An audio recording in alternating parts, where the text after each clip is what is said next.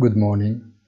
European markets are unable to keep pace with Wall Street and close in an uncertain and zigzagged manner despite the positive mood shown by an America that kept such a rhythm until the close, even if it is still premature to see the setting of a trend.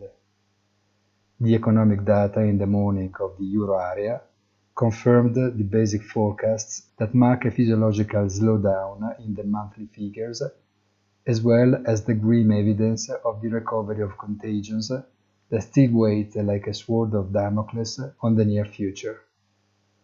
The dollar consolidates, and so does almost everything that has no scent of equity, including gold and oil, the latter swallowed even after the downward OPEC revisions of world demand.